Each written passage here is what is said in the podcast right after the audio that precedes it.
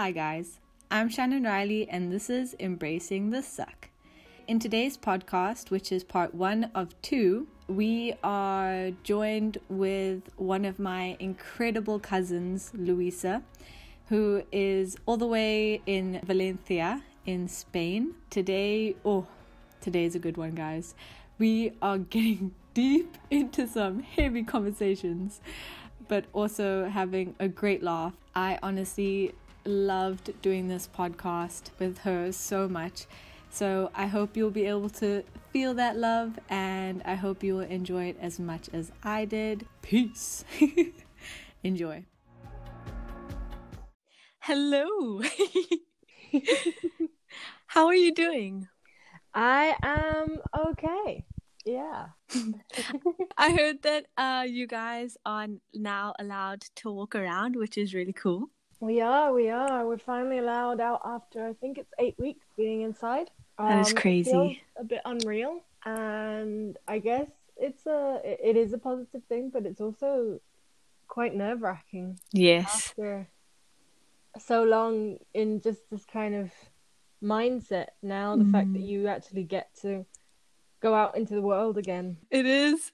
Like we went for a walk this morning and I was saying to mom and dad how funny it is to suddenly see now so many people running around and walking around, whereas before um COVID and lockdown you would barely see people doing it. And now like everyone's doing it. It is very interesting to watch people and how they are reacting and how we're Mm. reacting as you know as a community to the situation. It's an interesting time to be alive. What do you feel has been the best thing to come out of lockdown for you and the hardest thing to come out of lockdown for you? Let's see, that's a tricky question. For me, I guess um, lockdown has brought about a lot of different moments, a lot of different feelings about Mm. things because I guess I've tried to balance on the one hand, um, you know, allowing myself to have those low moments and because it is you know a, a, a difficult situation it's a situation that can bring about some of those feelings Mm. but also to appreciate how uh, lucky and how really kind of privileged i am in the situation where Mm. mm, all my family is healthy Mm. um, we're all safe and at home. Um, I am, you know, in my home. I am, you know, being able to make food and to, you know, make it to the end of the month and not really have to think about very, very big worries right now. Mm. So I think balancing those two is um, interesting. I think uh, the most positive thing to come out of it is feeling really stopping and valuing and reflecting, valuing are things. So Yeah. valuing the people I have around me, the people that I have reached out to or have reached out to me, feeling that connectedness and support, even though we're not able to see each other Mm. and the connection that's come through it has i think been the the most valuable thing the thing i most appreciate and i don't really know uh, the hardest thing the hardest thing would be i mean the moments of just sheer kind of frustration yeah. and and and restlessness but Mm. even then you know and, and you know low moments or things like that Mm. but even then you kind of without wanting to undermine your own feeling you do Mm. have a voice in the back of your head saying you know it's going to be okay Yeah. you're okay you're in a safe place you Mm. are you've got a great community you know community to support you Mm. uh, and people who love you, and you're going to be fine.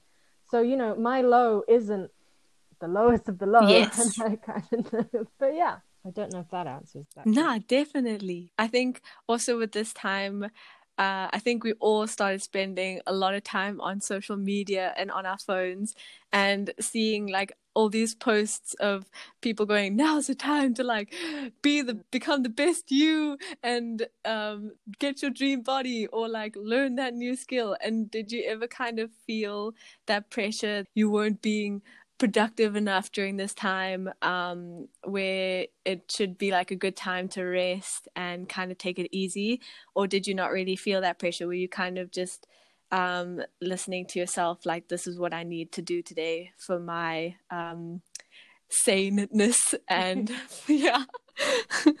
oh no definitely definitely. I definitely saw it and in a way personally felt it. Um mm. i did make a screenshot and kind of made a mental note of something i saw where it said this is a crisis. This is not a productivity race. Sure. Um and it and it kind of hit home with me because it was it it you know it sounded out the message that you know this is a difficult time. Yeah. You are allowed to you know to to do whatever you need to feel okay mm. and it you know and some people i guess um the reflection that came about with me when i saw all these people doing different things and and you know saw so many artists kind of you know putting their things out there which i thought was you know amazing and beautiful um and people were really using the time to to do things that they they you know felt were significant. I guess from the reflection that came from that for me was that every person needs to deal with shit differently. Yeah. So i don't know if i can swear but sorry. no of course. They need you know um some people need to get into bed and mm. not come out for a couple of days or even a week or just not come out of bed and you know eat and sleep and do you know and just the fact of getting out of bed is mm. is an achievement i think for all of us mm. you know and other people they need to stay busy um i think it's also you know how you were living your life before um makes you know a difference in in my personal experience i was I've always, you know, done kind of too much, not too much, but I've always tried to keep busy, tried to stay, you know, just tried to stay, uh, kind of keep my mind entertained, um, and keep doing and keep doing.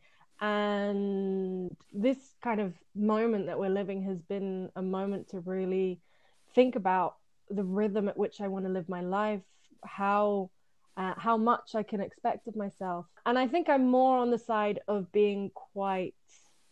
I'm a bit of a disaster at organizing myself. Mm-hmm. So um, I've just kind of taken it a day at a time. Mm-hmm. And um, I've just I've tried to make a routine out of it and you know keep doing some things and and keep myself busy. Mm-hmm. Uh, but at the same time giving myself some slack and saying okay well if you aren't getting out of bed until 10 that is not something to be ashamed of. Yeah. You know, there is nothing there is no shame or at least trying to minimize the shame that I think we carry with us and that you know things like social media can impose on us because it's not a moment to feel shame it's a moment to to embrace yourself and to look after yourself because it's a difficult moment it's a crisis which can be used as an opportunity but it can mm. also just be felt as a crisis Yo, you're speaking the truth. oh man, I couldn't agree more with like everything you just said.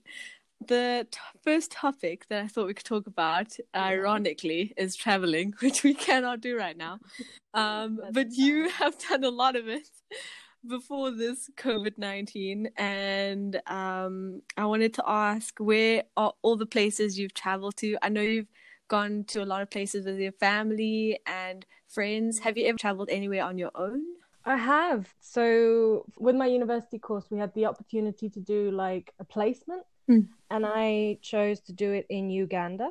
Wow. Um, so I traveled there for I think it was about two months, or just over two months, and I was in a rural village in Uganda for a lot of the time um, uh, helping out in an organization, very small organization that was just kind of starting to build itself, um, that worked with the two local schools in that rural area and worked to improve the quality of life of the community as well as uh, the especially vulnerable people. And I was mm-hmm. put on the vulnerable children program. And there was just a lot of kind of work that had to be done around it to get the projects going at the time that I visited it.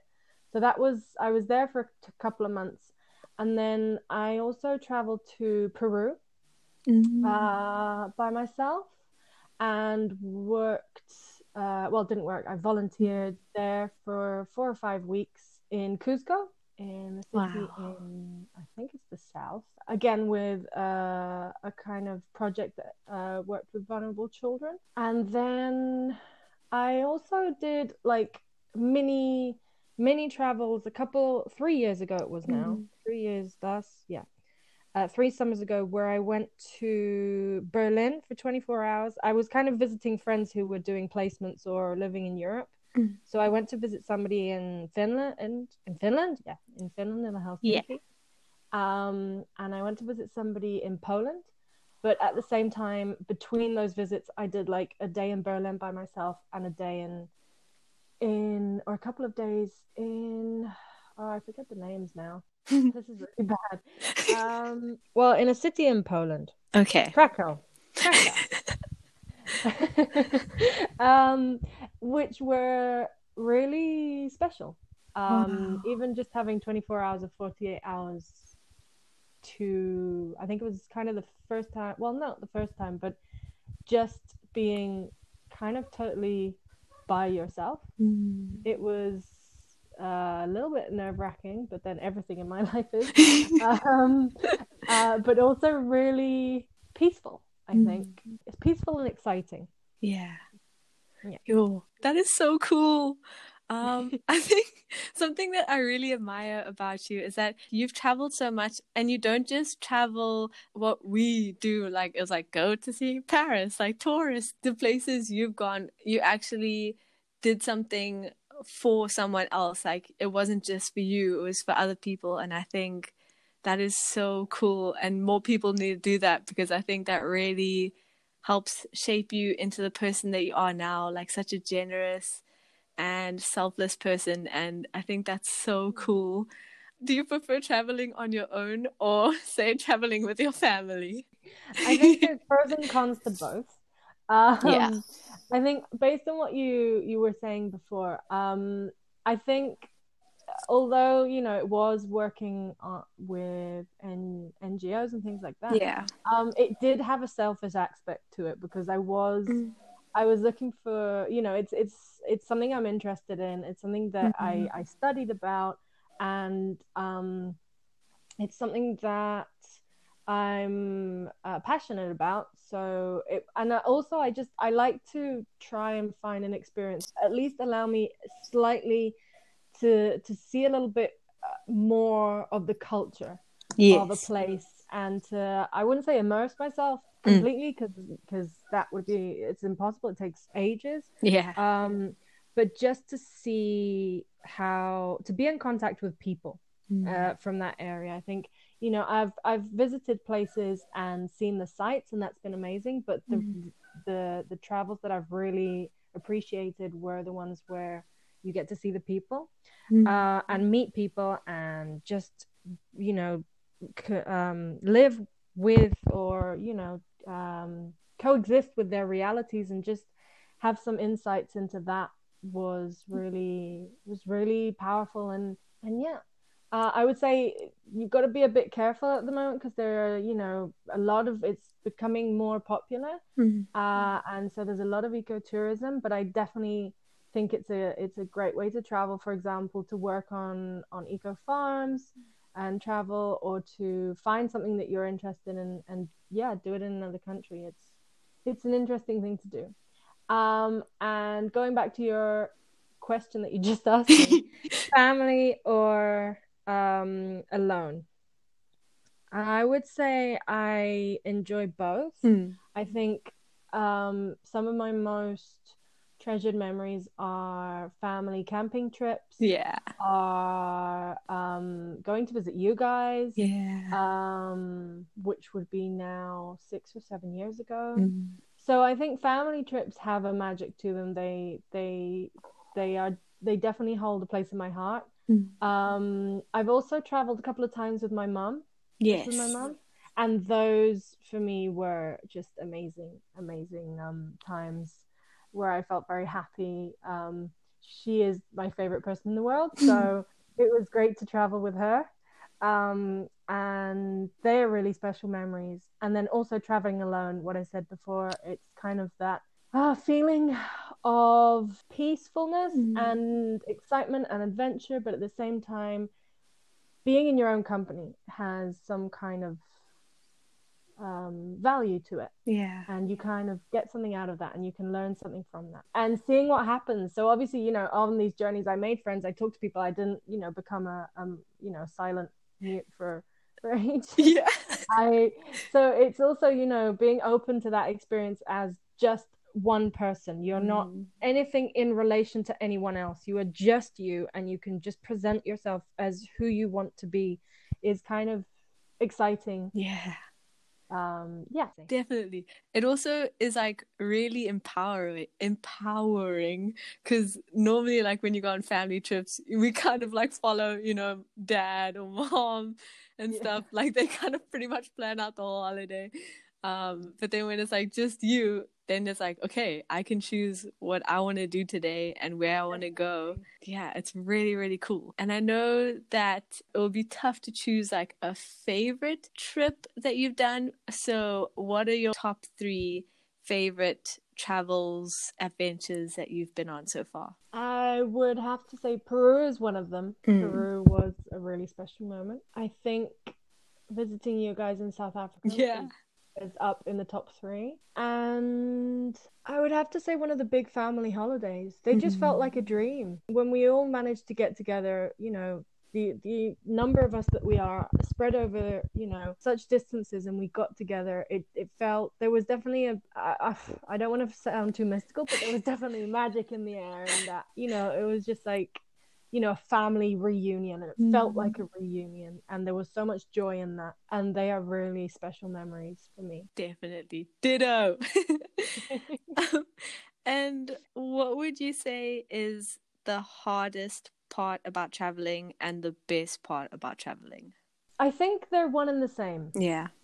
I think as a person who experiences anxiety, you kind of feel these barriers that impede you from doing things Mm. or make it harder for you to do things because you start thinking about everything that could possibly go wrong and that can sometimes dissuade you from doing it.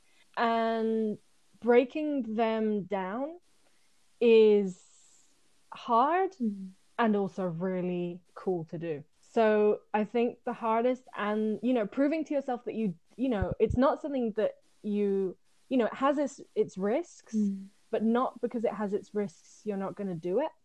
And you go out and you just and you just do it which in my case because you know I think I, I'm I everybody has different levels of anxiety. Mm. and obviously you know some I, I've had it where it's been very debilitating at times.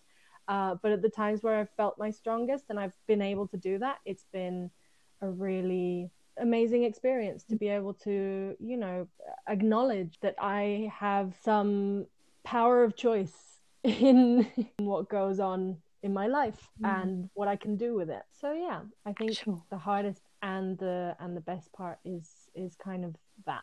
Everything you're saying, I'm like, oh, man. so good. That's been my experience for like I've I've re-listened to two of your podcasts this morning, and that it's just been my especially the disappointment one. I listened to it the first time. I was like working to go get gr- groceries. Uh, I was going to the shops, and honestly, I had the biggest smile on my face, and I was just nodding the whole time. and people were looking at me weird, and I didn't even care because it was just like, yes, you speak the truth. Oh, dude. Thank you, man. That really means a lot. Oh, I love it. Okay, so the next topic is mm-hmm. it's a toughie, but it's Okay. it's all about truth and i think it ties in a lot with like what you just said and i thought we could talk about sexuality we've never actually spoke about like labels i remember having a Oh. conversation with you about it correct me if i'm wrong but i think you said like i don't really know like what i am and i'm fine with that did you That is yeah yes, Yeah. exactly. yes Yes. I like that. I don't think everything always needs to be a label. If that gives people peace, then awesome, go for it. But I think sometimes it's okay to not label everything and just to be like, this is who I am, and you know. Yeah, I don't know if I'm definitely. making No, sense.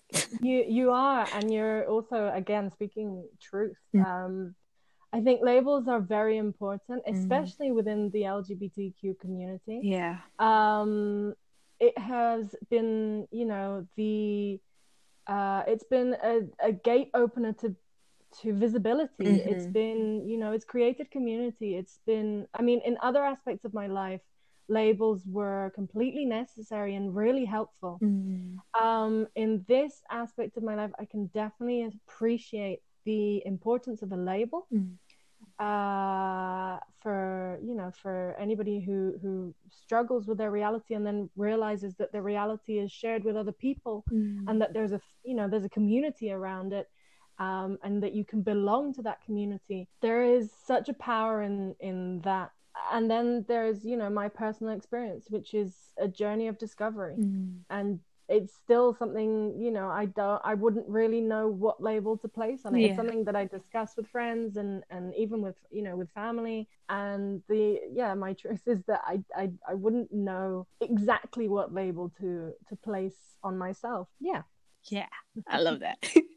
when did you kind of realize you weren't just into males, that you were also into females? I've kind of given a bit of thought or discussed it in the last few months with a Mhm. few people. I think was down to having uh, references Mhm. of people. So throughout my school and high school, I wasn't one of those people who I automatically knew. It, it kind of never crossed my mind. You know, I felt things, and now looking back, you think, oh, okay, that makes sense Mm. but it never was something that really presented itself as a possibility at, at that time. Mm. And then getting to uni, and there's more of a diversity of people. You're out in a wider kind of world, and also the world is kind of waking up a little bit more to Mm. to you know there's more visibility. That's when I started to kind of think, oh well, yeah, maybe and it turns out that you know in uni i found somebody who i was attracted to who Mhm. was a woman i was in a heterosexual relationship at the time a long-term one and you know i found that out while i was in that relationship and Mhm. and that was totally fine as well you know it was an interesting journey of discovery Did you ever kind of struggle to come to terms with it? i guess I, there was definitely a factor of oh god what does this mean Yeah.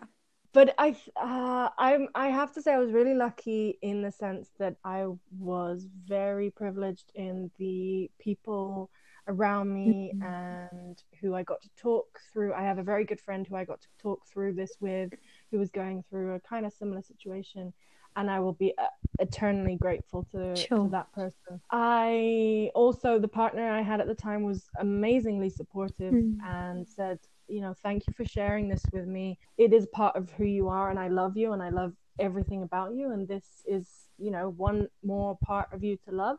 And again, my family were. I really appreciate the way my family kind of reacted Yeah. to the information. When I shared it with them, Mhm. they were very calm and peaceful about it and very I don't want to use the word accepting because there's Yeah. nothing to accept. Yes. Not a reality that you can accept or Mm. reject. It is it just exists. Yes. But they embraced it. Mm. So in that aspect I was very lucky Mm. personally internally it was i guess it had moments of stress i've been kind of following this pattern and now you know this whole this window has no opened up of opportunity and i don't really know what to do with it Mm. but it's been more liberating than it has stressful Ah. it's kind of allowed me to deconstruct things that had kind of been installed within me. You know, things that you've talked about in previous episodes, like how women are taught to be more pleasing or this way, or you have these certain, like, uh, you've, you know, watched enough romantic comedies to know how a girlfriend's supposed to act Yeah. you know and and it was kind of like putting that into a box of movies and Mhm. saying those are movies they're not references they are not real life this is Mhm. your real life this is who you are and you get to again kind of choose who you want that to be Mm. and it was a moment for me to really allow myself to do that i guess Mm. Wow. you Flip. I just gotta I gotta take a moment here. What was your first relationship like with a female? So the first time I fell in love with a with a woman, mm. um, that woman kind of it was a whirlwind. It felt like an earthquake inside wow. me. She well, she didn't, but my world got turned upside down. Mm. And then it all got burnt to the ground very quickly in the sense that it ended very abruptly. Mm. And it allowed me to build things back up mm. from ashes. It felt very natural. Mm. It didn't feel obviously, you know, you have your kind of first times again. Yeah. But um it's a different playing field. I don't know if I'd call it a playing field. Yeah. It does change the game. Mm because you are no longer in that role that you have, you know, spent your whole life kind of unconsciously constructing. Sure. You, I don't know if that makes no, sense. No, definitely, um, hundred percent. Suddenly, you're just you, mm. And you're faced with somebody who who actually has had, you know, a little bit more of a similar experience mm. to you than than maybe you know somebody else, and you kind of get to build in the experiences that I've had with women, you kind of get to build the bond that you want. Mm. You have more liberty to do that. There's still, you know, there's still so many things that we have instilled in us. Mm. You have more freedom to build the the the bond that you want in comparison to I think when I was in a heterosexual relationship, but then I was a lot younger mm. then as well. So that also comes into play. I guess I don't know. No, I I get you. I I, I I'm hearing you. I definitely think that a relationship between like two females, with what you said, that connection and that bond, um, it must be a lot stronger because, like you said, even though you don't go through the exact same things, you go through very similar things, and you can relate to each other a lot more. Yeah, it has been a different yeah. experience from the first experience I had, and it didn't feel strange, mm.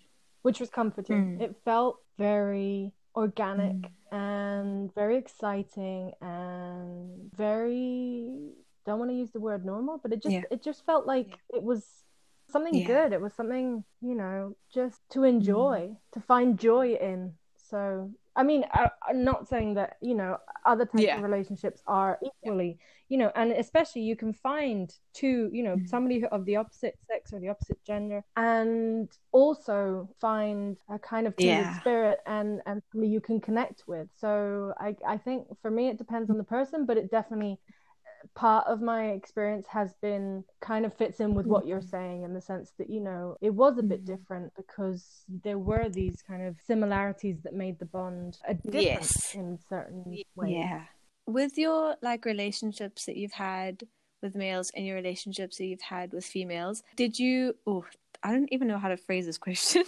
what kind of differences or like lessons did you learn from because you know how like any kind of relationship you get when it ends you kind of get like a lesson out of it so my first relationship started when i was 16 mm. 17 and it went on for six years sure.